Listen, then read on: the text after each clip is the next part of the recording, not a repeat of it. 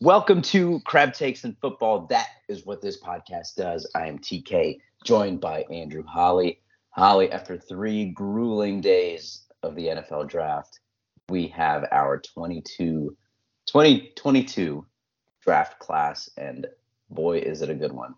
Wow, man. Doing? How was the weekend? Wow. Let's, it was good. You know, overall, it, yeah. it, was fantastic. I, I felt like I, I got a ton done this past weekend between the NFL draft going on, and I was like busy around the house doing a bunch of things. Like we had like a dumpster day at, across the street. This person had a dumpster that we could all use. So, you know, I got felt like I got some spring tr- spring cleaning out of the way, and I got all the you know crap out, and the Ravens got me a bunch of new toys to play with with all these players they drafted. Yeah, actually, me too. I had, you know, my parents came up and visited, so I wasn't as tuned in on Saturday for for the last four rounds of the draft. But you know, I got a ton done. I, you know, my wife and I bought a house recently. I mowed the lawn for the first time, which awesome. was nice. I know, did the same was, thing, man. It feels good. Yeah, yeah, feels good. Really good felt really good. And, you know, just you know, beautiful day on Sunday, getting outside. So yeah, it was good, and and and it felt good riding on the back of this of this draft class. And I think that's you know what really uh, allowed me to ease into the ease into the weekend and not not be too concerned because uh, early early results are that, that the Ravens crushed this. And uh, you know, I'm very pleased with with how it went. I'm very surprised at how it went in, in certain cases. Um, and you know, so we can jump right into it. So we can we can talk about every single pick, what we what we think about them. Um, they did get assigned their numbers today, uh, so we're here on Tuesday evening, and and the numbers kind of tell a little bit of a story as well. And uh, you know, we can we can look at where the, where are the holes? What what did what did they miss in the draft? Where where are we where are we still lacking uh, as we are going to run into training camp pretty soon? So um, yeah, first pick, the Ravens stick in at 14. You know, there were some rumors of moving up, there were some rumors of moving down, but they stick at 14 and they take the safety, one of the best players in the draft, Kyle Hamilton, out of Notre Dame. You all know my love of the safety position. I'm absolutely thrilled with this pick. Um, he kind of fell into our laps. You know, we kind of talked about him during the mock draft episode, which quite frankly, we got a lot of things wrong, but you know, we were kind of beating around the bush in a lot of areas. We didn't think that Kyle Hamilton would be available. We also didn't well, think well, let's Ravens let's say him. this right here. Remember, we also were restricted some by you know the the mock draft engine we're using as well. It's not like Yeah. we necessarily passed on any of the picks, but you know some of the players that that we did draft, I think were probably off the board quite frankly, I would say the first four to five guys, I- am pretty sure it, for the most part we're off the board. Maybe not Linderbaum, um, but yeah, I, I'll, I'll, tell you what, and not to not to interrupt you there, TK, but I, I do want to get this out of the way. This is obviously going to be hyperbole central we may look back at this draft a few years ago, a few years from now, and go, "God, that sucked." Um, you know, looking back at the the Hollywood 19. Brown draft, which we'll talk about more in a little while, um, putrid. I mean, I love Eric DeCosta, but his first his first draft was not not his best. Um, so we got to hope that this this is not that. Now, just looking at the names alone of the first four picks, I think we can we can say this is not that. Um, the the level of talent that was seemingly acquired is it, incredibly impressive. I mean, you, you talked about Kyle Hamilton. I mean, what else can you say about the player? I mean, he he is. I would say it's almost a consensus that he was the uh, top five player in the draft. Whether people were going to take a safety with a top five to 10 pick, depending on their level of need, obviously caused him to drop. His 40 time wasn't what everybody wanted. But holy crap. I mean, I think we talked about it last week. It he seems like that Ed Reed player. I think I was talking about it with some friends. We had a you know, we did a video call, you know, between the the group of us while we were watching the draft together and you know, I, I said to everybody as Hamilton was was falling, you know, I think we were talking about him with the with the Commanders because I was I unfortunately have a lot of friends that are Washington fans, and I was talking about him for them, and I, for all the reasons why he ended up falling to us and why I, I was like, well, shoot, if he's there, I want to pick him. It's like Ed Reed. It's that player that is just, how is this guy falling? What, what are people not seeing? I mean, you look at the highlights, the, the couple plays that he made where he's flying all the way across the field. And I mean, holy crap. I, I can't wait to see this guy play. Yeah, I mean, like the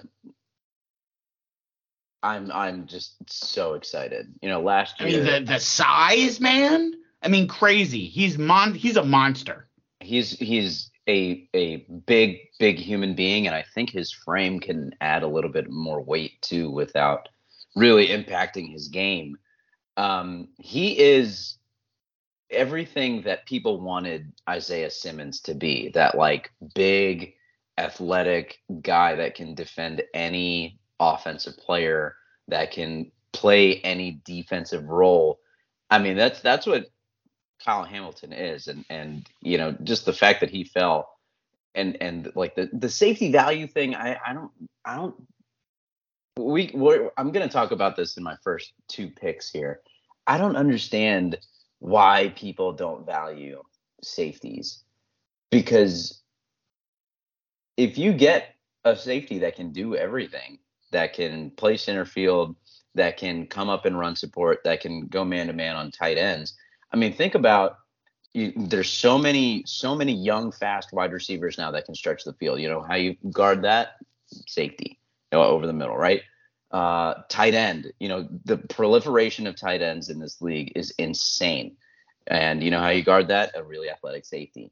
And if you have the Tennessee Titans coming to town and Derrick Henry is uh, is is you know ripping four or five yards of carry, who do you drop down there? The safety. So if you can get a guy like Kyle Hamilton that does all of these and he's a top five talent, I don't understand the valuation a disparity there. I mean, I, I don't know. I'm, I'm gonna end it there because I think everybody understands what I'm trying to say but to get him at 14 is you know unfathomable. I don't think anybody saw this coming no. for the Ravens to stick there and and pick him there because to throw him into this mix of defensive players plus guys that are coming back and things like that. I mean, the the things that he's going to be able to do uh, in this in in the defense that Mike Macdonald's going to be able to to design for him uh, to to have so many different roles is going to be something special, and I, I'm so excited about this pick. Well, to, just to add on to I think what you were saying, you know, the the league appears to be on defense, which is partly why our offense is is designed how it is. But the defenses seem to be moving more to a nickel base. If if there yeah. is even such a thing called a base defense anymore. Right it's probably some sort of nickel or even dime hybrid package. Mm-hmm. So why not have instead of that, you know, whether it's the, you know, Mike or the Will, instead of worrying about, you know, Josh Bynes playing next to Patrick Queen, why don't we just put Chuck Clark there and call it a day? Because let's face it, the three safeties would probably play almost every every down anyway, with the talent that they've got. So I there's a lot about it that is incredibly intriguing. He seems like an incredible person. I mean, not that I've interviewed him personally, but certainly all the interviews you see, he seems like a real stand up kid, extremely smart, well spoken. I mean, real impressive in interviews. Mm-hmm. Um, I, I mean, talk about knocking it out of the park. And the best part about it is when you look at all the comments from all the fans of other teams that are just mad as hell right that the Ravens did it again mm-hmm. and they had a guy fall to them who is hopefully a Hall of Fame player. Yeah, I mean, like we we talked about it, like the superlatives around uh, the first two pick are, you know, first two picks are, are out of this world, but generational players and Hall of Famers, and well, let's let them play first, and we'll see. But uh, yeah, I mean, if if there is a first rounder in a position to succeed from day one, it, it's Kyle Hamilton in this defense. You know, next to Marcus Williams and Chuck Clark. I mean, I can't I mean, like the, the teachers that he's going to have around him is going to be awesome. So I'm I'm thrilled. You know, of course, the, the Eagles jumped in front of us and took Jordan Davis because it looked like the Ravens were likely going to take Jordan Davis. But uh, you know, if Hamilton falls to you in that spot, I mean, you know, you, I'll, you I'll be, be honest with you. It would have been interesting if Davis had still been on the board. Mm-hmm. If we had still taken Kyle Hampton, I think we would have. Yeah, I think they were truly in best player available mode there. Yeah. And, you know, he's the best player available. So, you know, I, I think. Yeah, it's taking a Terrell Suggs, you mm-hmm. know, at 10 or whatever that pick was, you know, when we really wanted a quarterback, you know, right. we weren't able to trade for Leftwich. Right. Um, it's, you know, having Ed Reed fall in your lap at, at was it 20? 20. Well, 20. Yeah. I mean, mm, crazy. So, you know, speaking of that second first round pick, that, wait a minute, second first round pick, you say? How did that mm-hmm. exactly happen, TK? Oh boy. So the Ravens traded number one wide receiver Marquise Hollywood Brown to the Arizona Cardinals in exchange for number 23 um, and the Ravens also sent pick 100, which I feel like a lot of people are forgetting about, is that we we did send another pick along with Hollywood over to Arizona, and they gave us number 23. And then at 23, we traded back with the Bills uh, to move into 25, plus another uh, 2022 pick. I think that was the sixth first rounder. Is that is that right? Or, or fourth rounder? Is that yes. right? Yes. Yeah. So then um, so then uh, the Ravens sit at 25. You see a few few uh, very interesting players go right in front of them, and I think what may have actually it, it turned into the Arizona pick turned into pick 128, okay. which was uh, we'll, we'll talk about who that was. Yes. But anyway, in yeah. the fourth round. Yeah, and, and maybe one of the things that that kind of swayed the the Ravens to trade back was Trent McDuffie getting picked at 21. Um, you never know, but at 25, second first round pick, the Ravens selected center Tyler Linderbaum out of Iowa. Another one, like the best center in the draft. Another guy who's being heralded as a generational player compared to Jason Kelce, who's been, you know, unbelievable for the in, for the Eagles for a long, long time. What do you what do you think about this Linderbaum pick, and uh, you know how he may fit here? You know, it, it it's funny at the time. I, I you know you're like, wow, what are they going to do? Are we going to go for a wide receiver? There didn't appear to be a corner that was perfect there at the time, at least in my opinion. I actually thought we might end up taking our uh, our third round pick, quite frankly, yeah. Um, but when they Johnson, said Linderbaum, maybe. it was one of those picks where you're saying, "Oh, that makes sense." Mm-hmm. But it was not really for whatever reason. I guess I had bought into the the pre-draft hype that he wasn't the center that fits our system and all that blah blah blah, which is a bunch of crap. I mm-hmm. mean, I I really look, I, I'm not trying to disparage other podcasters and stuff that are like us that maybe they have fantastic football knowledge, but it it bothers me when people that aren't really locked in start talking about systems and schemes and fits and all this stuff because sometimes that doesn't really make sense at all. And this is a perfect instance of that where I can't tell you how many quote unquote draft gurus would talk about how, oh, his size doesn't fit what the Ravens want to do and blah, blah, blah, blah, blah, blah, blah. Well, obviously they love him.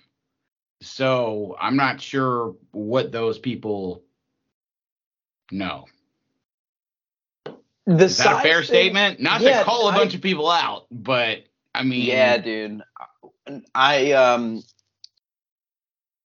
yeah, this one also kind of caught me by surprise. They like took the pick, and I was like, huh, okay. And then not what I was expecting. I was expecting a trade back in for Jermaine Johnson, who was taken taken with the next pick. So then you kind of get your your safety back end and your pass yep. rusher. Uh, that's who I thought that the Ravens were going to go get, and um, I was surprised by the Linderbaum pick. I think I kind of was influenced in the same way that you were.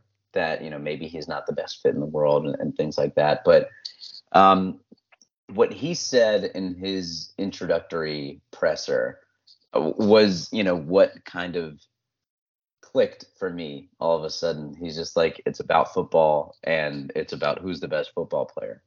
And uh and then I was like, yeah, like you know, who cares if he doesn't exactly match what the Ravens try to do size wise? He has proven that he's a really good football player and that you know, he's he's gonna figure it out. Like he's good enough, he's athletic enough. He's got that wrestling background, which oh know, my god, you, the, the, the highlights of that. him and Tristan Wirfs, that was awesome. Yeah, right. I mean, like the the highlights of him like peeling back and and like hustling down the field it is amazing that like he's an offensive lineman. Like he is moving. Yeah. And you know, what else do the Ravens do than, you know, move their offensive lineman? Yeah. Right? Like Roman is gonna have so much fun with that. So you know, yeah, scheme fit, whatever. Look, just because he didn't play in whatever Roman scheme was, like, do you think Bradley Bozeman played in Roman scheme in college? Yeah. Do you think Pat Mekari did that? No, they didn't. So Linderbaum, if he is truly this generational talent, is going to be able to figure it out. And if you're concerned about the size, he's a football player, man. He's he's going to put on some size in the NFL, just like different weight training programs and things like that. So it, he's going to be another exciting pick. I think the uh, the offensive line coaches are going to have a lot of fun with him. I expect him to start week one, not Mekari. Uh, oh, absolutely, for, and for, and I think that's. Investment. I mean, yeah. Harbaugh even said that. I mean, yeah. you know, I, I think he's definitely the week one starter, mm-hmm. um, as long as he's healthy. You know, I, I think, and and here's here's one more stat before we move on to the to the second round. Well, I'll I'll say one other thing too, before I get to that, is that the knockdown effect this has on the offensive line, yep, is, is massive because now you either have Mekari, not only is he the backup center and the backup tackle at, at, if if need be, emergency right tackle that you're totally fine with. He's the backup or starter at either guard spot, not probably right guard, but you could put him into the mix at left guard. And quite frankly, he might be the best left guard option. As much as I would love to see Cleveland take that and run with it, um, you know, he needs to he needs to be healthy. Mm-hmm. So I, I mean, the the so the knockdown effect of having Linderbaum at center is awesome. Now, one stat that I heard during the draft that sold me on this pick. Mike Greenberg said that first round centers have a hundred percent success rate of getting their next contract. That's all you need to know. Pretty telling, yeah. That means they're worth it. Yeah, that means they were worth the fifth, you know, the fifth year option and all that jazz. So, boom, let's get let's get our center for the next eight to ten years. Yeah, absolutely. I mean, to solidify that, I mean, as awesome. That first round, to have those two guys coming to the Ravens, uh, there's no way anybody saw that coming. No And way. That, that I mean, be, I mean you be- could have said Linderbaum at 14, but both and I would have said, both of them okay, is- yeah, I'll I'll go with that for all the reasons Mhm. we just talked about. Why Mhm. he was a great pick at 25. You know, now granted, I think I would have preferred we traded back probably to pick him. But but that said, coming out of the first round, if you had said, Yeah, we got Tyler Linderbaum, you know what? Hey, I wouldn't have been wouldn't have necessarily been my first choice, but I would have said been been relatively happy with it. I would not have been upset. But coming out of the first round with both Tyler Linderbaum and oh, Kyle Hamilton? Are you kidding me? I mean Yeah. that out of nowhere, that's just ridiculous. Yep. I, I mean, nobody could have predicted that. I, I don't. I don't. I think there was somebody on either Instagram or, or Twitter that had like some dream scenario that like they had both of them in Ravens uniforms, but like I don't know how that person knew. The other thing I'll say about Linderbaum, last thing on Linderbaum before we move on, is um, you know that that whole positional value thing also comes into play with centers too, similar to mm-hmm. safeties, right? So you know, like the, the more Centers and thinking- guards. yeah, the, the more that I thought about it, you know, like what have the Ravens on defense needed out of their linemen forever? It was interior pass rush, right? Like that's the game changer for for any defense, not just the Ravens defense. But if you have an awesome center that you get at the end of the first round or even in the middle of the first round, who negates the interior Mhm. pass rush and keeps Lamar Jackson on his feet and not scrambling out of the pocket all the time. Why is that not value? Why is that not positional value? Right? Like if, if that is everybody's need, interior pass rush, you know what? Give me an awesome center so that nobody has an interior Yeah. pass rush. Yeah. I don't so like I don't know. I don't I No, don't it doesn't make a lot of sense. You're right. I'm sure there are or there is statistical analysis to back it up. You know, I mean, speaking of Yeah. which, Sig Mejdal from the Ravens, or from the Orioles rather, was Yeah. hanging out in the draft room. Uh, he was he was invited by Eric DeCosta to hang out in the draft, and he actually helped them, which is crazy to think the Orioles helping the Ravens draft. But Mm, you know, considering that the the the brain trust did come from Houston, you know, you can probably set that aside and say that's not a bad idea. But um, you know, there was some I I, I watched a, a a recap on I think it was on the Ravens uh, website today about it, and and basically, you know, the the Ravens tended to look at players. I'm trying to think of the best way to describe it. Like basically, Sig Mejdal said you got to look at each player just as its own entity. You can't look about where they drafted, where they were drafted after the fact, because once they're on the team, they're on the team. it doesn't matter, yeah. So you can't say, oh, well, he was a fourth round draft pick or whatever, da da da da blah. No, they're this is the player, and it really doesn't matter anymore where they got picked because they're on the team. So Mhm. it's an interesting way, you know, for them to change how they evaluated and looked at things. And they actually said it helped them as they were looking at players in this draft. So I find that interesting.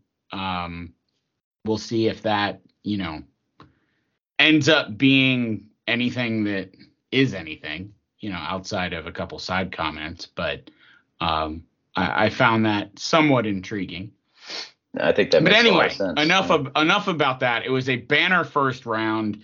Let's get to our second round pick.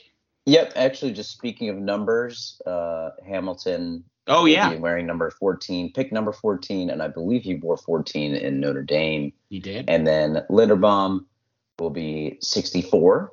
Uh, he wore 65 at Iowa, but that is occupied by Pat Mekari, who, who he will be in competition with.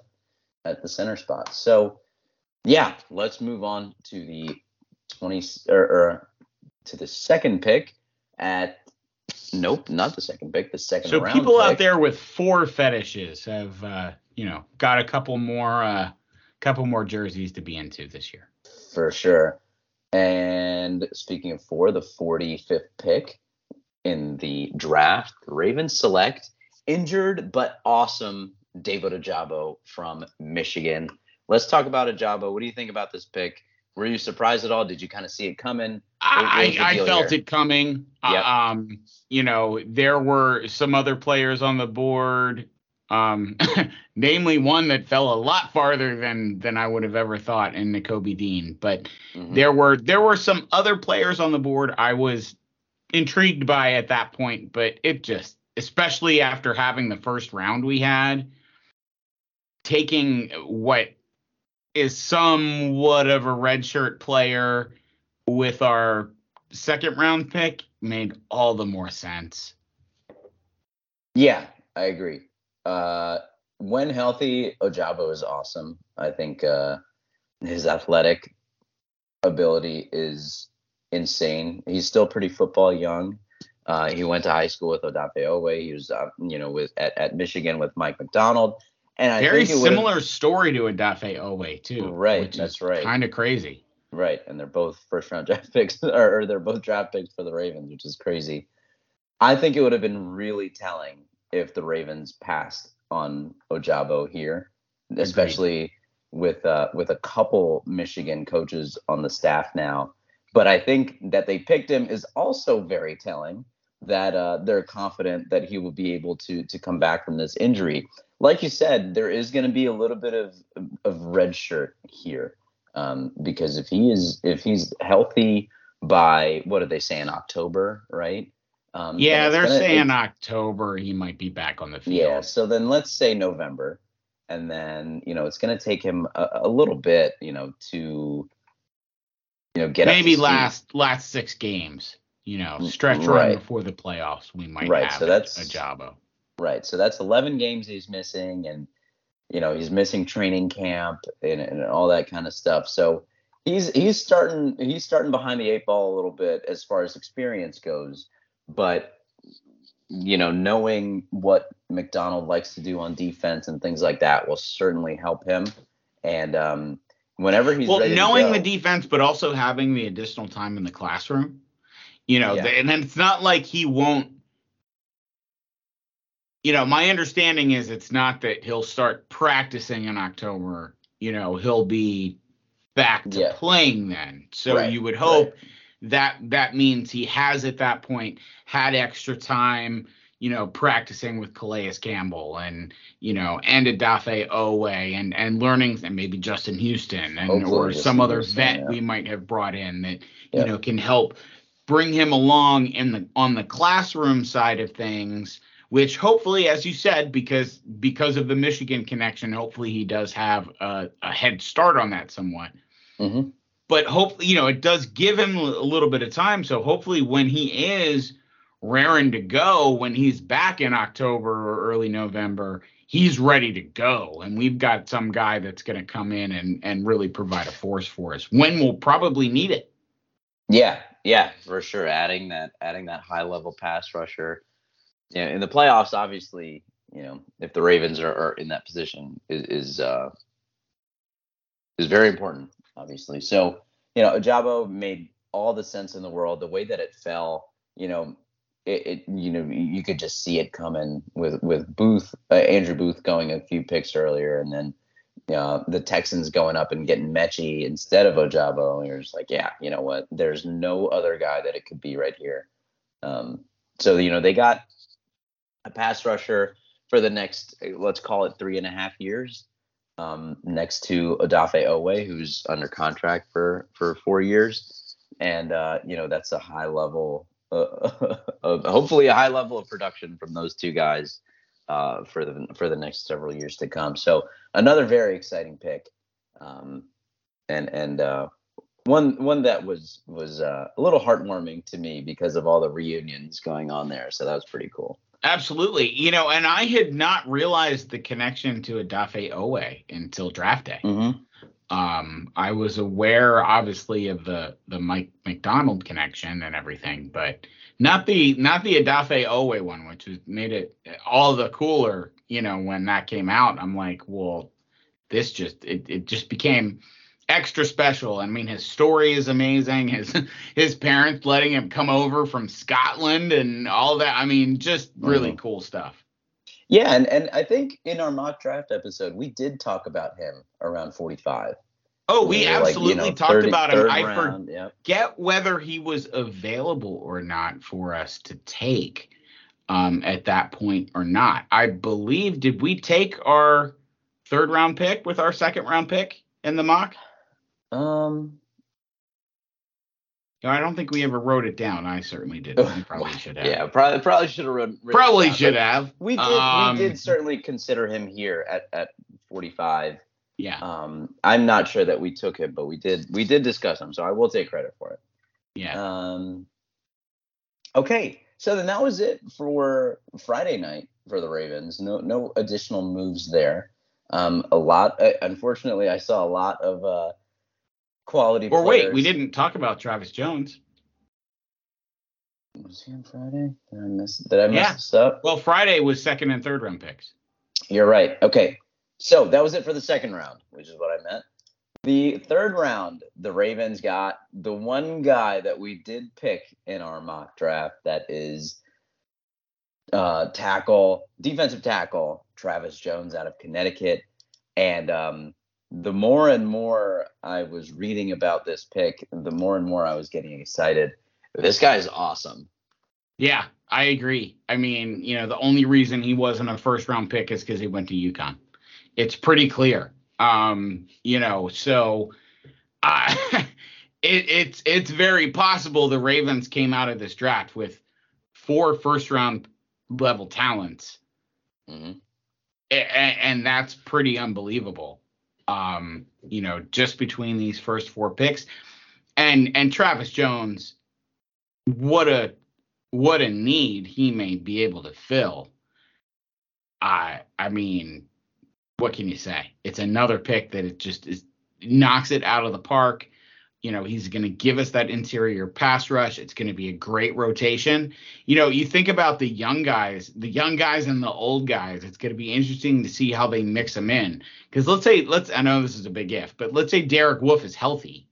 You could have the the old, you know, the old line of uh, Wolfe, Pierce, and Campbell, and then and then right. the young man line of Madubuike, Washington, and uh, and Jones. So it's going to be an interesting, uh, interesting look to the D line. Yeah, absolutely. And I think one of the underrated uh, aspects of Jones's game is his versatility. I mean, he he lined up all the way out at the five technique uh, at times for UConn. You know, he's known for his you know power and his size, but he does have some some explosiveness to him, which is which is pretty cool. You know, he like you said, he can push the pocket. That interior pass rush that the Ravens have been trying for for so long. Jones at least offers it, you know. And well, you know what? Maybe we'll find that our our best lineup is is Jones playing next to Pierce, mm-hmm. and you know letting Pierce be the nose, and then Jones along with Calais Campbell can can try to add some of that interior pressure to the defense or to the offense. Right. Right, yeah, because because we know Campbell could do it. You know, he, like case in point was that Colts game where he made so many plays uh, late in that game. You know, just beating guys off the line. But mm-hmm. you know, hopefully, hopefully Travis Jones is that guy that you know, like you said, he was first round talent because of his size and and his explosiveness and his strength. But for whatever reason, he falls to round three, right into the Ravens' laps and it's just one of those things, again, first four picks. And people were already saying, like, oh my God, the Ravens did it again. Like, how did we let the Ravens do it again? And mm-hmm. this is looking like eventually four quality starters for the Ravens with their first four picks, which is not not easy to do. That is not easy to do. Yeah, and again, this is you know this is the hyperbole pod You know, mm-hmm. we know that. A lot, lot of crab takes in this one. A lot of, a lot of. Well, I don't know if you can even call them crab takes. They're like, you know, rainbow takes or something. but you know, I, it, we know that it's not going to be all sunshine and rainbow. Someone's going to blow out a knee. Someone's going to have a, you know, lower than expectations and all that stuff. But holy crap! I mean, I this really could be a franchise changing draft in the sense that you're getting two potential stalwart players uh, in the first round. You're getting a, an additional two potential all pro players, at least in the second and third. I mean, that's, I mean, and that's not even to say some of these other guys who have some really good talent. And there are a couple guys I could see maybe turning into that all pro kind of player. We'll get to them. But I mean, just in those first three rounds, wow. Yeah, I'm very excited about Jones. Um, you know, again, with some of the numbers being handed out today and, and kind of telling a story, it doesn't look like Brandon Williams is coming back. Nope. And um, you know, adding Michael Pierce and now Travis Jones and Broderick Washington's on the, you know, that's that's some pretty good beef up there, and those those are some big boys that can play. So, um, and like know. you said, we're giving out uh, some mainstay numbers to some of these rooks. You know, Jones mm-hmm. is getting 98, Ojabo's getting 90. You know, mm-hmm. if, if ever there were yeah. were a big number, well, shoot, McPhee, Burnett. I mean, yeah, you start Burnett, going through the yeah. the players that have worn 90 for the Ravens. I mean, it's the pretty a, mm-hmm. a pretty impressive list. Yeah. So you know, we're we're giving them definitely the the the marquee you know wanted numbers to some of these rookies. Yeah, absolutely, and and you know, hopefully, oh, I I think Jones will live up to that. Um, again, he's he's a third round guy, similar to Brandon Williams. So pretty cool. Pretty cool to see that. Uh, talking about another just massive human being as we move to Saturday's picks. Um, the first of one, two, three, four, five, six fourth the historic picks six picks in the fourth round. Is we the only we time in the modern era a, a, team has had six picks, correct? Yeah, we didn't think this was going to happen. Um, no, I had, there was no way in my mind we were actually going to come out with this with as many picks as we came in with, and we did. I don't know how it happened, but we did. I don't know how it happened. There's also 17 or 18 undrafted free agents that have been signed.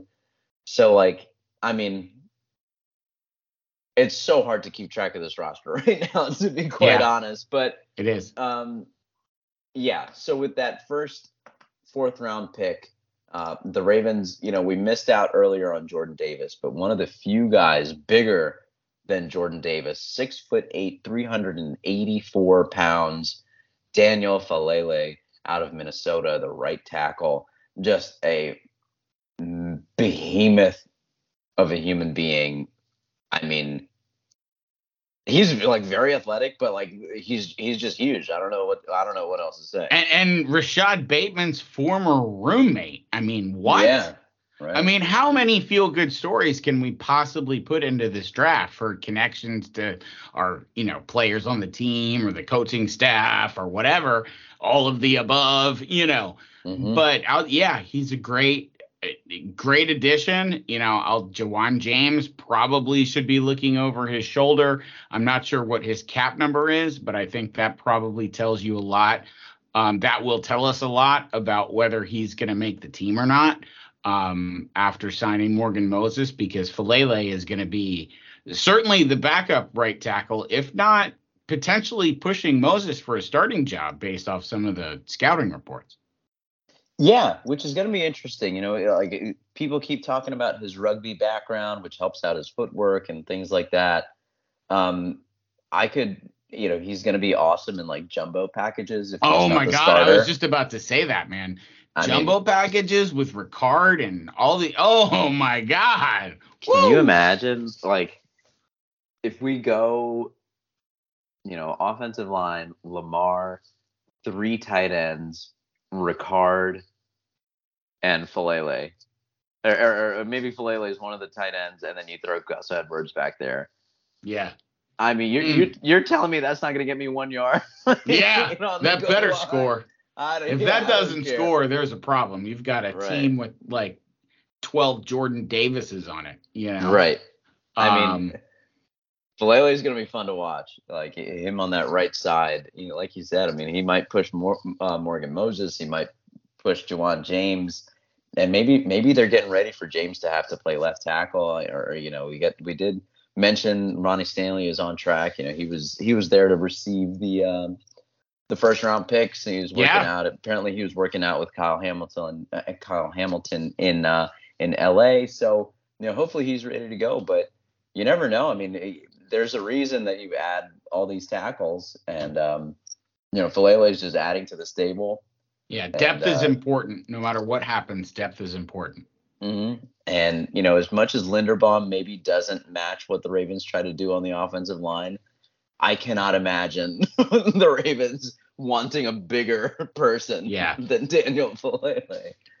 If if you wanna if you wanna go based off of you know trends and what you you'd think the Ravens would pick, this is definitely what you'd mm, expect the it. Ravens to pick for sure. Could you imagine if they came out with Jordan Davis and this guy? Oh my god! And they, just add they, like a they, thousand they'd start, They have roster. to start a WWF tag team or something. Right, the Brothers of Destruction. And by the way, how old am I that I just called it WWF? WWE. Anyway, yeah. that was yeah. only like 20 years ago. They changed the name. But anyway, uh, yeah, only. But you know what? Either way, I think it's a quality pick. Uh, there weren't there weren't many guys around there where it's like, oh man, we should have taken X or like yeah. instead of Faalele because like the tackle spot, you were like, okay, I hope we take a tackle. Maybe not at 14, but I hope we take a. Well, let's see. Let, let's talk about. It. I mean, go. We had six picks. Mm-hmm. You know, so at that point, once once you're going into the round, I don't want to trade out you know, so I think at, at, once we finally got to the fourth round, I think we were both in agreement that we're taking these picks. yeah. Mm-hmm. Still a little surprised we actually did it because you'd figure we'd trade out for next year or something like that. Mm-hmm. But regardless of that, you wanted we wanted to, you know, you get a tackle, a couple corners, you know, get that, you know, extra tight end, a running back. We had talked about Matt Araiza, the punter that was getting all the press you know, and we're thinking, okay, you know, you like just before we get to the punter we actually took, you know, you and I were actually talking about that, thinking, okay, mm-hmm. well, you know, there's cap room we can potentially get for Koch, so would we take a punter, you know, and and all of these other scenarios of of what positions we want. And I'll be honest with you, we pretty much hit it right on the head. Outside of wide receiver, which we'll get to at the end of this. We're I don't think is as yeah. big of a need as uh, well. I shouldn't say that. Not that it's not a need, but I didn't think we had to force a wide receiver pick if it wasn't there. We didn't, which I think was the right way to go.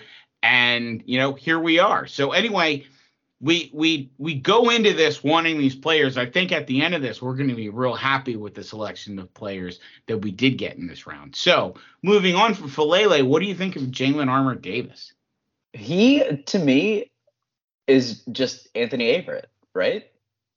Yeah, I mean, but hopefully better. I mean, let's be real. Not that I thought, not that honestly, I did not think Averett sucked. It's a shame he we weren't able to sign him to a one year deal because the deal he got, I don't think was all that amazing.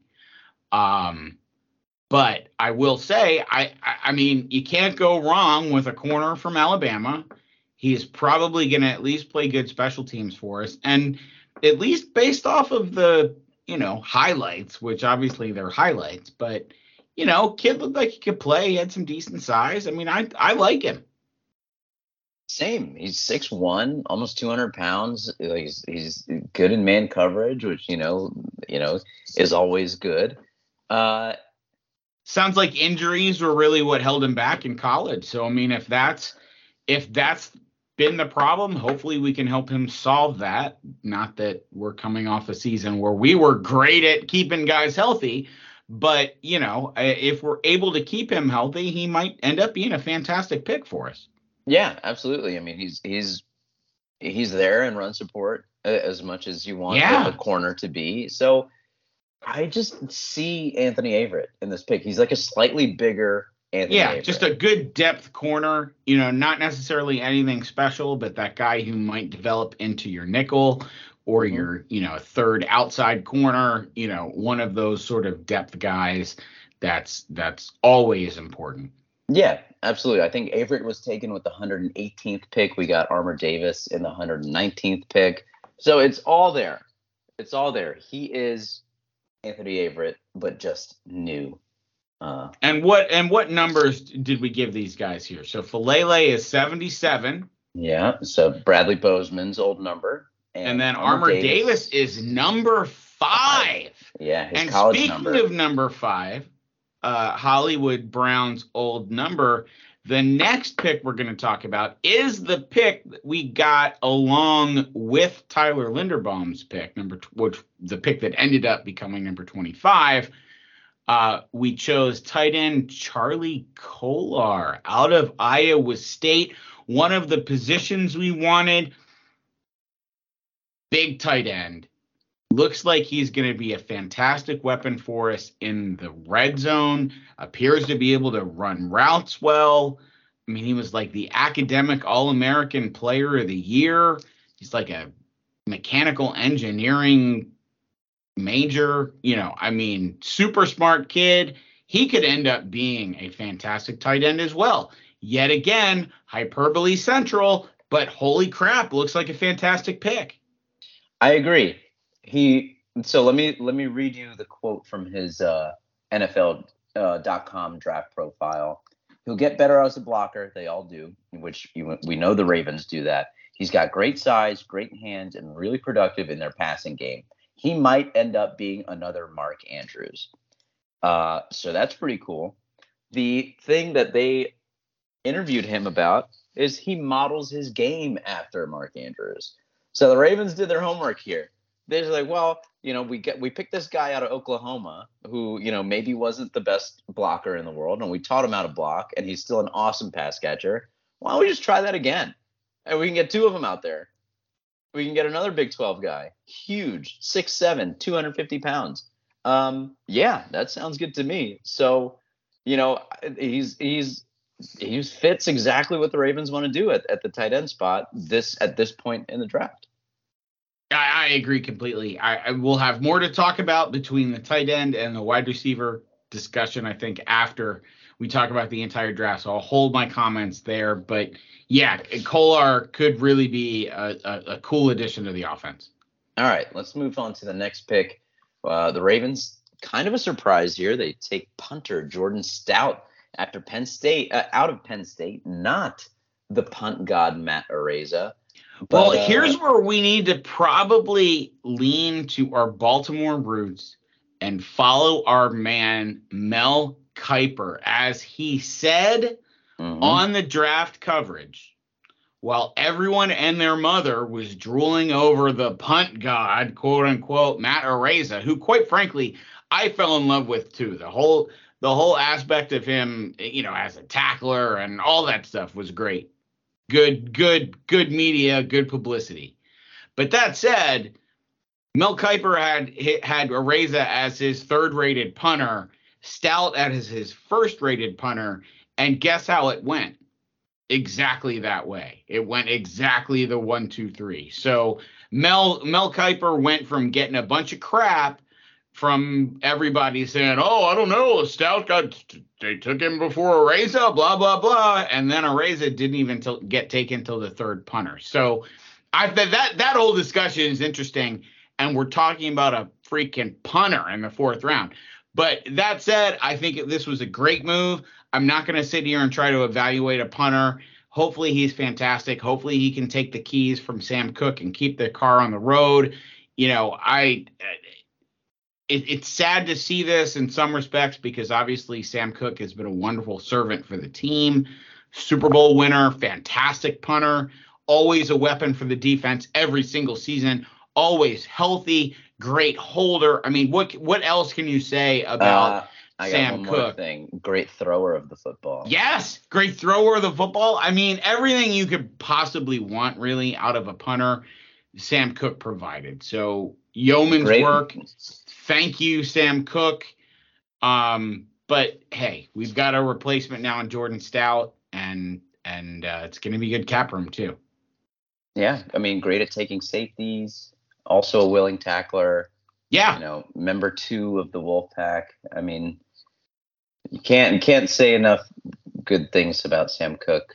Uh, just former linebacker. Yeah, I mean, hopefully he sticks around that. the team in some way, shape, or form. I'm sure he will.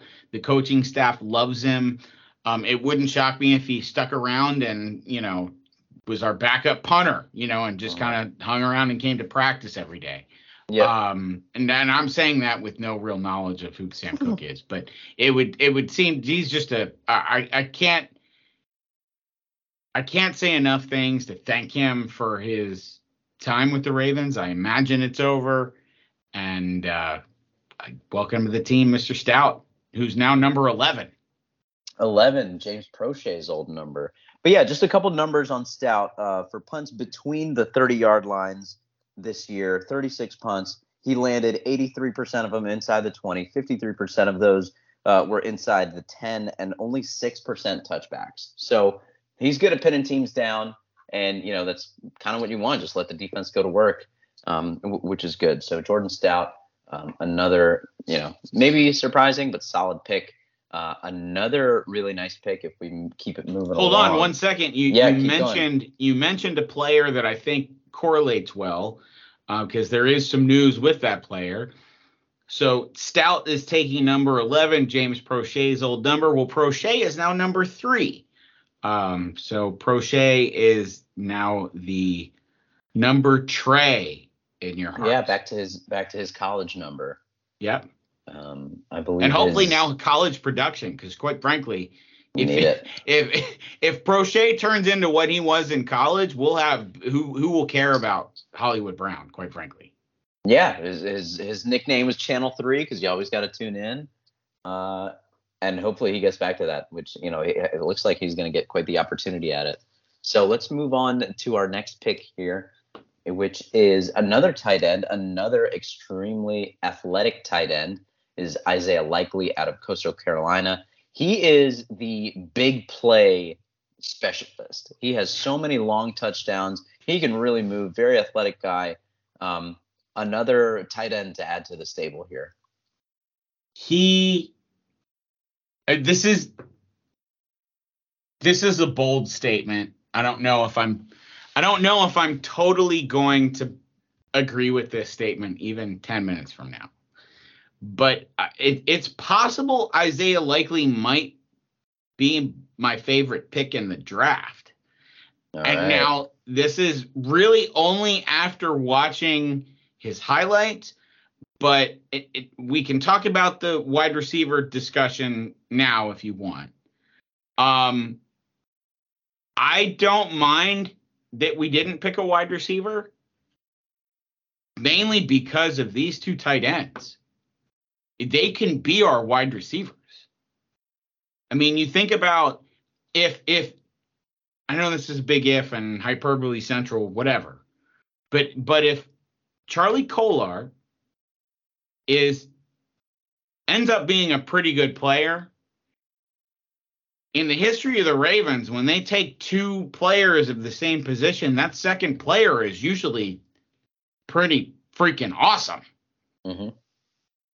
So I expect Isaiah Likely to be a player, especially after watching those highlights. They're going to figure out how to get this guy the ball. He looked like um I'm trying to remember the guy's name. The he was with the uh he was with the Titans. Who is the Titans sort of tight end fullback guy? Delanie uh, Walker. Yes. I yeah. that's exactly who I th- who I saw every time I looked at that. He is Delanie Walker. He is a weapon. You figure out a way to get him on the field and he will make a play. Because that's a thing. You you think about this now. Okay, a few years ago, we didn't have the players we needed on the outside to get the ball, the job done. They were able to lock down the middle of the field and take that away from us. So the outside players couldn't get it done. While that's true, now we can split Mark Andrews out wide. Now we can put Kolar out wide, Isaiah Likely out wide. Plus, we also have Rashod Bateman, who, by the way, I think fits this offense way better than Hollywood Brown ever did as the single wide receiver running deep. So I don't know. I, I think it makes a lot of sense for the way the Ravens are constructed. It's back to that three tight end look, maybe even five tight end look. I don't know if you can do that. but anyway, either way, we're going to have a lot of tight ends on this team. And that's not even counting Patrick Ricard. And Nick Boyle. Yeah. Does this does this spell trouble for Boyle? What do you think? I think it may. Um it, it'll be interesting to see. You know, cap cap is going to be an issue. I don't know what. Let's let's see what his cap number is. Let's see here.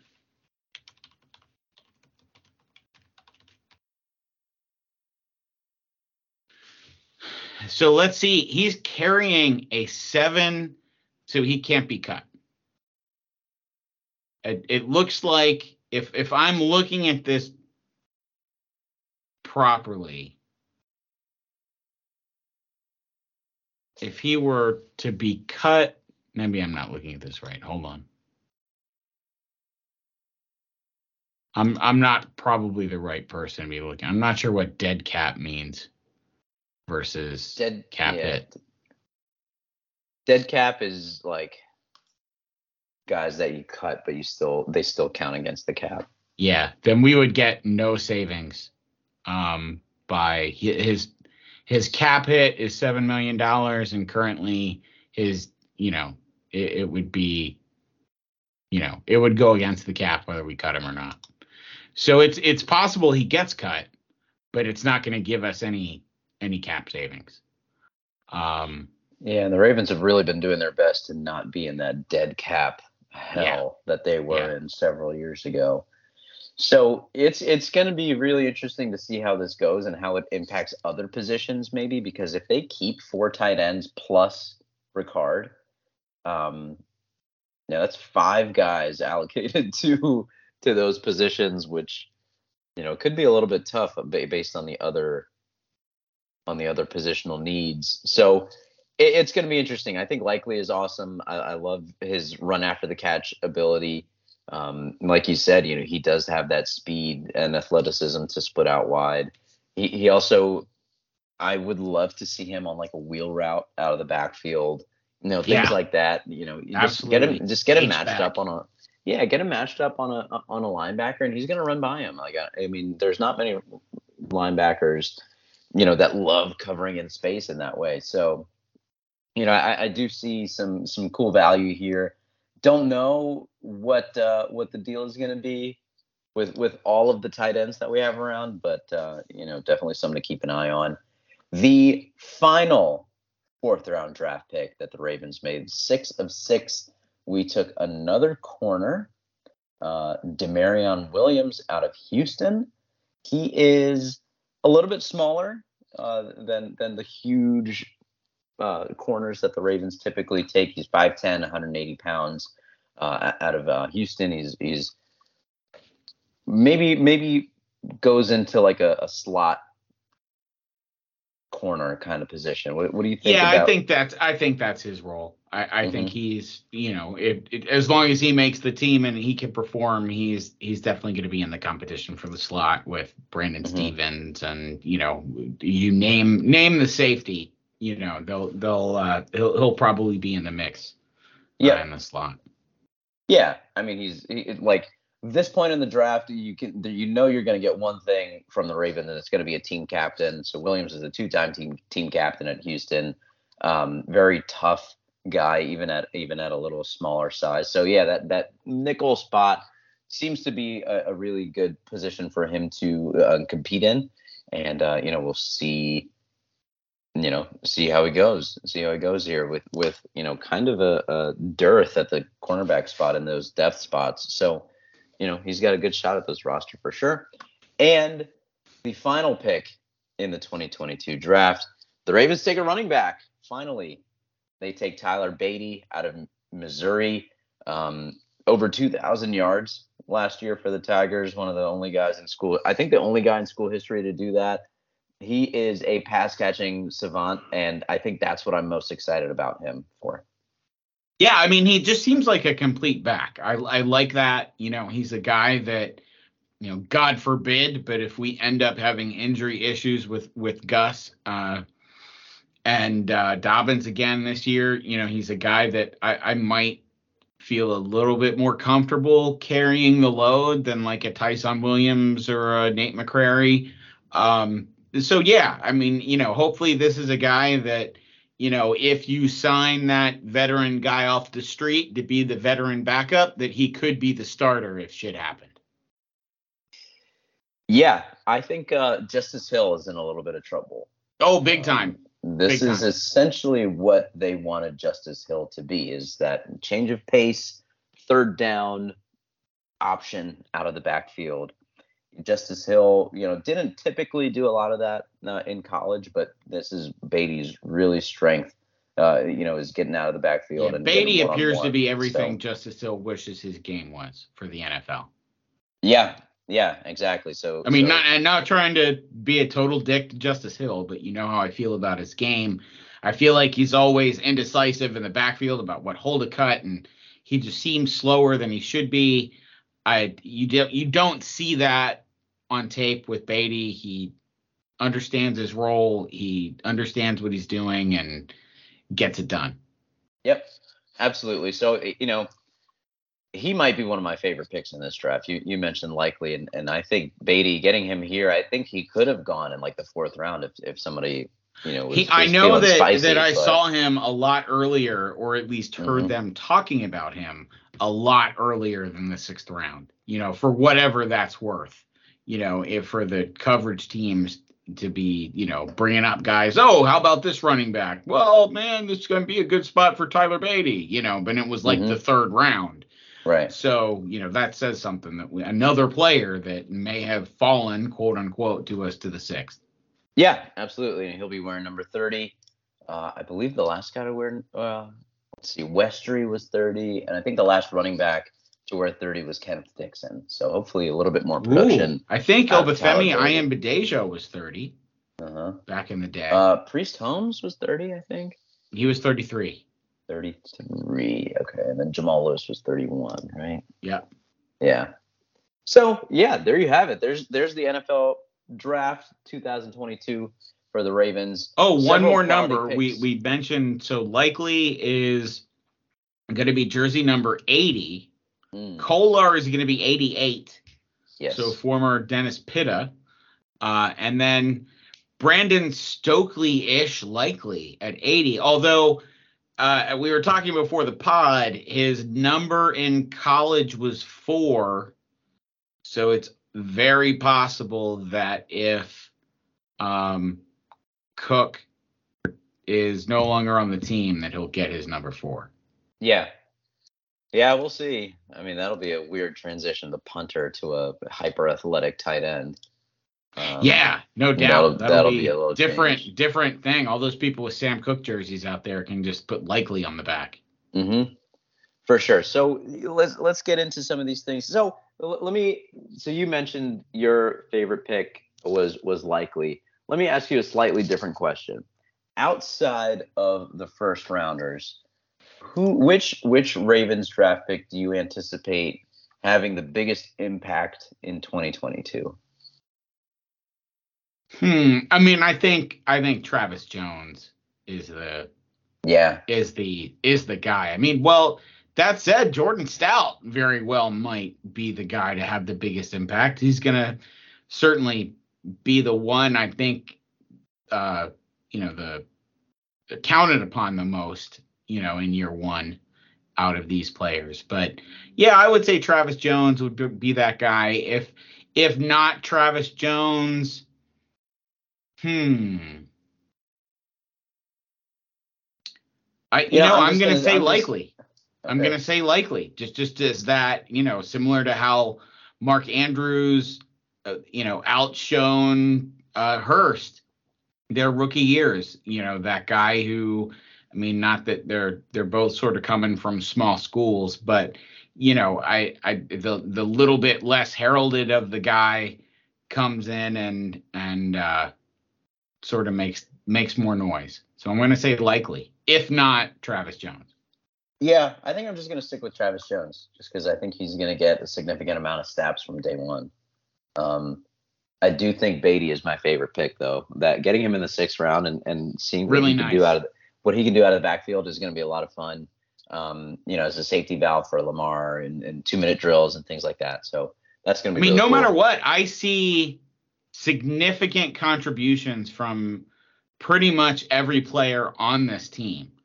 Um, you know, and and yes, Faalele, Armour Davis, and uh, Damarion Williams, they may be, and Badie may all be more in that backup role, but they're all going to get time in some way, shape, or form, whether it's on special teams or Faalele and the jumbo package. Badie's going to get third down carries or, you know, just in the rotation. So, I, you know, I, I think it's pretty clear Kolar and Likely are going to be part of the tight end rotation as long as they're healthy. You know, I mean, it, it's pretty crazy to think that we we looked at this and we're like, how how can the Ravens really have one, two, three, four, five, six, seven, eight, nine, ten, eleven picks and actually make those picks? Like, where do they fit on the team? And now we actually made all these picks and we're looking at it going, well, yeah, I, they fit. I mean, that's crazy, right? It is crazy. I did really did not see it coming. Um, but you know, the guys that they did get are just really good football players, and you know, yeah, maybe not addressing immediate needs by taking that second tight end, but again, like likely is just a good football player, so you got to add him, right? So I'm I'm very excited by it. Um, it, it's gonna be it's gonna be an interesting training camp, seeing how all these guys pan out and and things like that. But um, let's uh, you know, we kind of skated by it and, and got into it a little bit, but let's talk about the wide receiver situation after the the Marquise Brown trade. Um, you know, obviously Lamar Jackson not thrilled, which kind of sucks. But you know, I, I kind of just saw it as this is just strictly you know, he requested a trade, which came out a little bit later, but it, it was a business decision. Seeing these these wide receiver contracts being handed out, um, you know, I would just assume that the Ravens didn't really see themselves handing out that contract to Hollywood, and um, you know, they got something for him in return that they wouldn't be able to get after this year. There are a couple things I read today that soured me a little bit. And and when I say sour, I don't mean it to say like I don't like the guy. I for all intents and purposes, Hollywood Brown seems like a really good guy. So I'm not I'm not trying to disparage him in any way. But he was I think it was fourth in deep ball targets and fifth in drops. Hmm. You know, that's just not a great combination. He also was never like the the perfect fit in my opinion for this team. If you want to look and now I'm turning in exactly into the guy I, I said was was stupid. But you look at you look at the profile of what you know the reality of what you would think the Ravens would want as a wide receiver. You'd think they'd want someone like a DK Metcalf or an AJ Brown you know, that big wide receiver that's going to be like almost a tight end, you know, which is sort of why I'm looking at both Isaiah Likely and Charlie Kolar thinking they're not like Kolar's tall, but they're also not like big, beefy. Like, you know what I mean? Like right. they don't yep. they're they're not like so massive Antonio or Tony Gonzalez or something. You know, I don't know. I maybe I'm being stupid saying that, but either way, you know, I I just Hollywood Brown was just not the best fit, and you're able to trade him. I you know I, I guess Peter's Peter King's analogy isn't totally perfect because of the third round pick but you don't typically buy a car, drive it for three years, and then take it back to the dealership and they say, "Oh, we'll give you the same amount of money you paid for for your car." And that's kind of what happened. Because of the Ravens picked Hollywood at 25, where'd they pick Linderbaum? 25. Hmm. So, granted, there's a third round pick involved. Obviously, we didn't get a wide receiver, you know. So it's not not totally the best. It's like it's like trading in your sports car for the minivan, but you know, it, still good value for Hollywood. Especially when A he doesn't really fit, B he really didn't want to be here. And C we probably weren't going to pay him. So the fact that we were able to get a first round pick out of it is fantastic. I mean, I I will say this: I appreciate that Eric DeCosta was able to take his emotions out of it. They didn't. I mean, the fact that it was out of the press, this could have been such a thing and oh, Greg Roman this and blah blah blah, and oh, Harbaugh needs to get a hold of the locker room and da da da da. da. I mean, that could have been the story of the offseason. Mm-hmm. Instead, it, we didn't hear about any of it until he was gone. Now, granted, we've gotten some of the Roman stuff, which we can talk about too in a little bit, but I I don't think Hollywood was a great fit. As I said before, Rashod Bateman, who was our first round pick last year. I mean, how many times do you want to spend first round picks on a wide receiver? I know, I know last year I was all about it, but it's like, you know, only the Lions are going to go wide receiver that many times in the first round. You know, uh, we've got Bateman, and Bateman, quite frankly, is just a overall better fit for a number one wide receiver not only in this offense, any offense. It's just the reality of who Hollywood is as a player and who a guy like who, who a guy like Bateman is. I don't want to say Bateman yet because obviously he's not a number one wide receiver yet. But the traits that we saw last year are traits that if we had Bateman on the field instead of Hollywood three years ago or two years ago, however you want to put it, when we were in the playoffs and we had the best offense in football, we would have been better as an offense with Rashod Bateman there than Hollywood Brown. Yeah, can't really argue with anything you said. I mean, it was just, you know, the fit and the value. And that wasn't going to come from Hollywood Brown is is the math that the front office did, and you know it sucks. Uh, I really liked Hollywood. I know you you had just recently come around on him. yeah. I, and uh, and that's that sucked a little bit because I was yeah. I was finally like kind of like getting in. Okay, I'm I'm ready to I'm ready to fall in love with my wide receiver, and they they they they rip it out rip it out from from me before it's in really in my grasp. But we still have Rashod Bateman. Yeah, for sure. And then that gives the guys like Duvernay and Proche and Tylan Wallace uh, an opportunity to step up. And, and you know, likely that means going to the free agent pool now. And, you know, the second round of free agency and, and looking into camp cuts and things like that. I mean, who's going to be available a month from now? We don't really know. So, you know, there are guys out there that, that can catch your attention a little bit, but. Do you see us trading for Deebo Samuel? Um, I don't see the 49ers trading. I can't really get a good read on that situation because if there is like he if the rumors are true that he wants to be used as a true wide receiver, that's not going to happen in Baltimore. Uh, I just don't see it. Like they're going to well, use him the I, same I don't. Way. I will say this. I, I now I have not seen his whole comments, so I may be speaking out of turn here, but was it that he didn't want to be used as a running back at all, or he was tired of continually being overworked by the Niners as the running back when he wants to play wide receiver?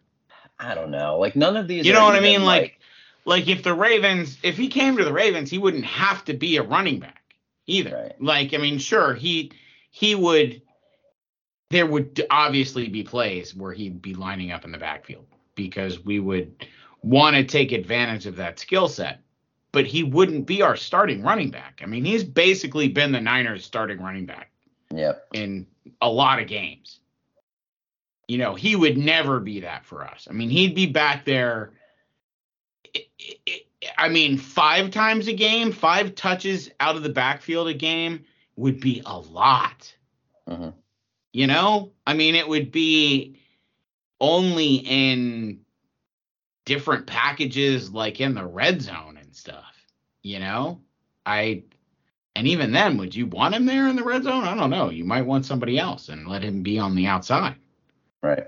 Um, I have but, no idea how to read that situation. I, I don't either. If he if he comes to Baltimore, if not, I and I don't think we'd have the cap room anyway. Like yeah. I don't, you know. And I'll be honest with you, this is what I'll just say it. I think Jason La Canfora and those asshats on the radio station I won't name, it, they're just idiotic with the way they try to act like the Ravens are cheap and oh, it's all about cash over cap, and they act like they're all smart about how the Ravens, if they wanted to, could spend all this money on shitty ass free agents just because people want to see the Ravens make a move for somebody random that they've decided is the new player that we've got to have. Oh, we've got to have Jarvis Landry now, or oh, we've got to have, you know, uh, Honey Badger or whatever. And so the Ravens are cheap when they don't sign them.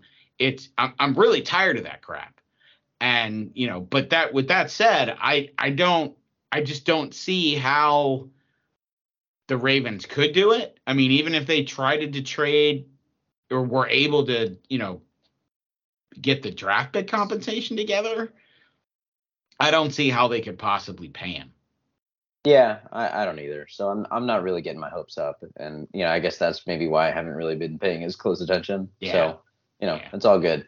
But you know, it, yeah, the Ravens wide receiver situation is still in flux for sure, as uh, proved by these undrafted free agents that they're bringing in. I think there's 18 undrafted free agents.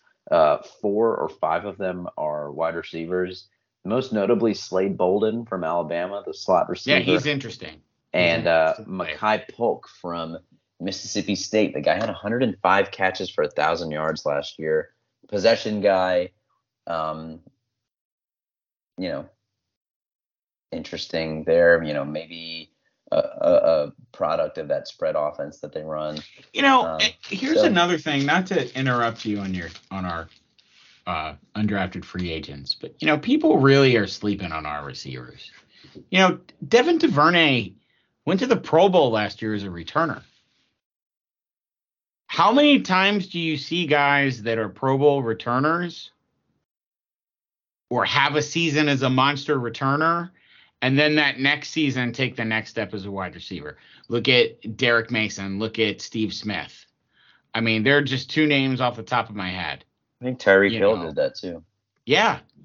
So I, I mean, I, I'm not trying to say he's gonna be that guy, but it's not out of the realm of possibility that Devin Duvernay can make that step. You know, same thing with you know, Tyquan Walker, nobody's everybody's forgetting about that guy. He was fantastic on on uh, special teams last year. Who's to say he can't make the next step? He made a couple fantastic catches. What are we talking um, about? Tyquan, isn't that his name? What's his name? Tylan Wallace. Tylan Wallace. What did I say? Tyquan Walker. Anyway, yeah, what I don't know that, what that is. That is. Tylan Wallace is who I'm talking about. But I'm making up names now of wide receivers, but Tylan Wallace is who I'm talking about. Yeah. Um, he could be a guy for sure. Yeah, he could definitely be a guy. Will he be the guy? Probably not, but he could be a guy. We only need we only need really Bateman to be the guy. We just need the rest of the guys to be pretty decent because remember we've also got Mark Andrews. Our our number one wide receiver is not a wide receiver.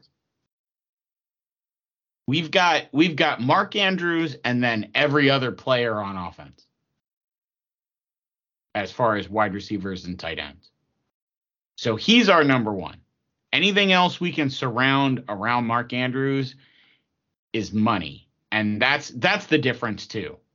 2 years ago Mark Andrews wasn't quite the number 1 wide receiver or number 1 tight end, however you want to label him.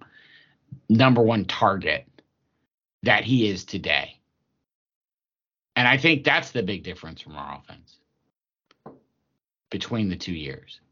Mm-hmm. Is that now we've got this guy who is that monster target that has to be double teamed. And if we can get Bateman on the outside, who also needs to be paid attention to, then some of these other players we have, like DuVernay, Proche, you know, the running backs, Likely, Kolar. I mean, that's where that's where we could have some fun and see these guys develop. And you know, I I I, I want to have faith that Greg Roman can get it done. I do mainly because it's now we're now back to that three tight end offense. Right, right, for sure. Any other spots that that we need to discuss? I mean, edge maybe, maybe Justin Houston. Hopefully, he's coming back. And, yeah, we we added know. that strange tag to Justin Houston. Yeah, um, that may allow us to have him back. Um, or or I guess what is it once is it once the season starts or, or once training camp starts, he would only be exclusive to us as a free agent or something like that. I mean, it's some sort of weird tag like that. Yeah. Um, and yeah, it would only be a one year deal, and you know that's probably where he's at in his at his point in at this point in his career. Yeah, I mean, so, Justin Houston is not a player we're going to have in off-season mini camps. He doesn't have to be at off-season mini camps that I, I don't think the defense, I mean, this could be completely wrong, but it doesn't sound like the defense is going to change that much. I'm sure there will be wrinkles and probably a whole lot less blitzing compared to uh, what Wink would do, just because you you'd expect that maybe to change somewhat. But the general scheme you'd think would be the same. Um, you know, uh, it, it'll be interesting. Yeah, so, you know, things aren't done yet. There's still, you know, the, another rounds of free agency, like I said, and camp cuts and things like that. So, not done yet. But the Ravens have done well in, in this 2022 draft. Yeah, I've seen like the lowest grade that I've seen on this draft is an A, if not an A plus. You know, so like, I mean, on paper, at least as it stands today, the Ravens have knocked, knocked this out of the park. They're um, a better team than they were before the draft. Yeah, yeah, agreed. And you know, couple that with the guys that they're getting back from injury. I mean, it's a good roster. It is a yeah. good, good. It's roster. a good roster. They're still going to be able roster. to make moves. It's not done yet. Hopefully, they'll be able to create some cap room somehow. You know, mm-hmm. outside of just the the Koch maneuver. Um, we'll we'll just have to see. But it's uh, it was it was a good draft in 2022, or seemingly so we'll evaluate it in a couple years, but it's uh, looks like a, a, a, potentially really good one for the Ravens. Yep, and and just to mention a couple guys, you know, we we brought up the jersey numbers because uh, it's seemingly important right now um, for for guys who may not be coming back to the Ravens. So Marcus Williams changed his uh, jersey number to 22. Oh no, I'm sorry, this is Damarion Williams, the, the draft pick uh, changed his jersey number to 22, uh, previously occupied by long-term Raven. Jimmy Smith, maybe that indicates he's not coming back. Um, similarly with 90, with David Ojabo, Pernell McPhee, likely not coming back. And Travis Jones was given 98, uh, obviously long time held by uh, Brandon Williams. So maybe he's not coming back. So that gives you a little idea of some of the story that that they're starting to tell with these uh, number assignments that uh, you know some of these long time vets and not not going to be in the Ravens uniform at least seemingly uh, in uh, in 2022. Yeah, it'll be it'll be sad to see like Jimmy Smith not lining up. You know, it's funny even with the 22 given to Williams, I wonder if he doesn't, you know, when when training camp rolls yeah. around, if uh, Jimmy Smith doesn't kind of show up or kind of middle of training camp when they go, gee, we could use a little bit of depth. We know you've been working out. Why don't you come come hang out with us for a while? Um, Yeah, we'll give you the old seems like all that kind of stuff. Yeah. Yeah, that seems like uh, something that might happen, but but who knows? You know, I, I, I, he may be very content. You know, he's very he he deserves a, a nice happy retirement, just like uh, Sam Koch, another another Super Bowl winner for us, one of the last the last couple guys remaining from that 2012 championship roster. I mean, is anyone other than Tucker now left from that team? No, I think it's just him. Yeah, he's yeah. Tucker, his rookie his rookie year too. Um, right. Yeah, and and it's still amazing to me that he went undrafted. Tucker, of yeah, all the terrible kickers that have been drafted over the years, and and we got the best kicker of all time undrafted. You know, we're we're like coming up on an hour and a half here, but I was stunned that the Browns took another kicker in the draft. I'm not. It's the Browns. They had Chase McLaughlin, McLaughlin, however you say his name. Wasn't he really good for them? I don't know. I'll be honest. I don't know. It doesn't. It never surprises me anything that the Browns do. I oh, mean, oh no, dude, they released him. What? I thought he was really happen? good for them. I don't know, but yeah, they drafted this kid, this really good kid out of out of LSU, and they released McLaughlin. I thought they really liked him, but hmm. maybe not. Maybe I'm mistaken. Whatever. I, I, it's all good. This this draft is it was a little nuts, but next steps for us are, are those those rookie practices, just the shells, and you know we get awesome yeah, videos. Finding, you know, finding out for sure who who that list of uh, undrafted free agents is, so we can fawn over the next. Uh, uh, what was his name? Bronson Rechsteiners of the world. Yeah. Uh, and, uh, you know, fall Zach in love Orr. with some players that are never going to make the team. Yeah. Who are who's the last? Oh, our Darius Washington. He was the last guy that. Yeah, that's right. We'll have to see if we can. Uh, I mean, God, with 11 draft picks, are we gonna able to have a undrafted free agent on the squad? That's what I'm saying. There's they brought in 18 so far, so I don't know how that's gonna work, but all right. Well, I mean, we'll just wait and see. Yeah. Yeah. All right. Well, I mean, that's our that's our draft recap. I think the Ravens get an A from me, a grade from you, Holly. Yeah, they definitely get they get an A plus, five stars, twelve bananas. Yep. I mean, it, it's, an amazing draft. They they are uh, a, another one for the books. Hopefully, it's uh, you know the the after draft hyperbole is certainly uh, coming in hard, but it was it was a fun one. That's that's to be sure. Yep, for sure. All right, you want to sign us off? Well, folks, as we said, it was a fun draft. Thanks for tuning in. Really long one tonight, but hopefully it was bearable listening listening to us wax poetic about how much we love the Ravens. But hopefully you were you were talking right along to us and, and enjoying every little bit of that.